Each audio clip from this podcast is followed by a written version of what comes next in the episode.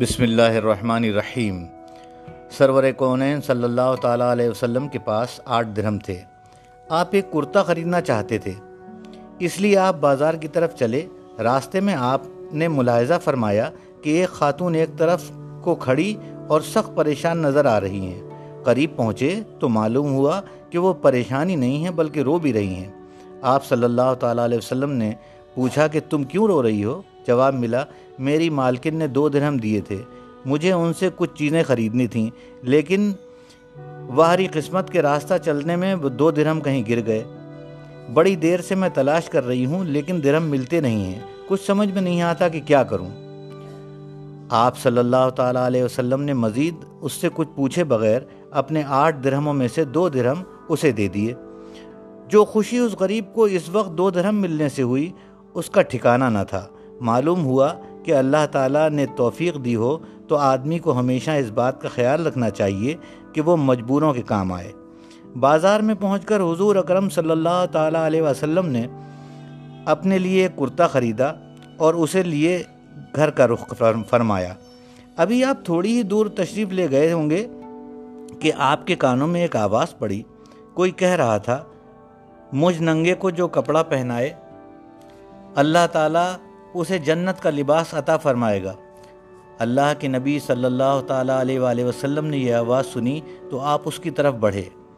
ملاحظہ فرمایا کہ ایک صحابی ہیں، خاصے بوڑھے، جسم پر کرتا نہیں ہے رسول اکرم صلی اللہ تعالیٰ علیہ وسلم کی تو زندگی یہ تھی کہ خود اپنے لیے کچھ نہ رکھتے تھے۔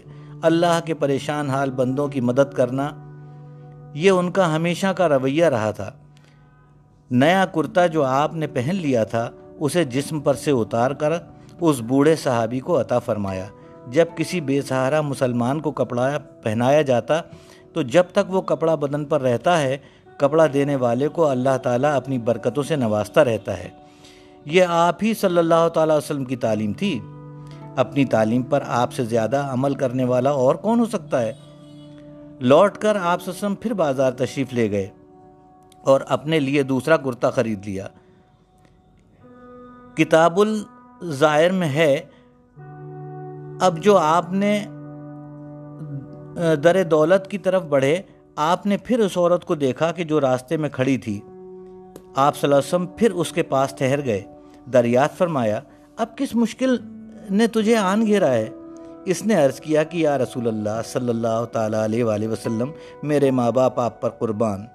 آپ کی عنایت سے میں سودا تو لے آئی، لیکن مجھے گھر سے نکلتے ہوئے اتنی دیر ہو گئی ہے کہ جیسے ہی اب میں گھر پہنچوں گی، مجھ پر مار پڑے گی۔ ارشاد ہوا اچھا تم میرے ساتھ آؤ۔ وہ آگے آگے چلی، انصار کے ایک محلے میں پہنچ کر رک گئی۔ اس وقت گھر کے مرد کام کاج پر گئے ہوئے تھے۔ عورتیں گھر میں تھیں۔ حضور اکرم صلی اللہ تعالیٰ علیہ وسلم نے گھروں کے قریب پہنچ کر فرمایا بیویو السلام علیکم۔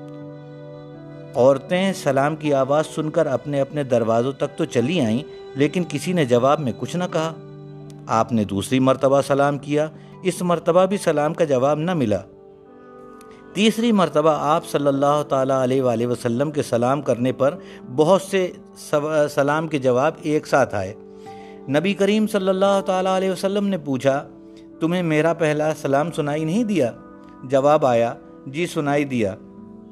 ہم نے آہستہ سے جب آپ کے سلام کا جواب بھی دیا، آہستہ اس لیے کہ دل چاہتا تھا کہ اللہ کے رسول صلی اللہ تعالیٰ علیہ وسلم کی زبان سے ہمارے لیے سلامتی کی دعائیں نکل رہی ہیں، تو یہ بابرکت دعا ہم ایک سے زیادہ مرتبہ سن لیں۔ تیسری مرتبہ اگر سلام کا جواب نہ ملتا تو حضور اکرم صلی اللہ تعالیٰ علیہ وآلہ وسلم وہاں سے لوٹ جاتے، کیونکہ حکم یہی ہے کہ کسی کے گھر جاؤ تو تین مرتبہ سلام کرو اور جواب مل جائے تو آگے بڑھو ورنہ لوٹ جاؤ۔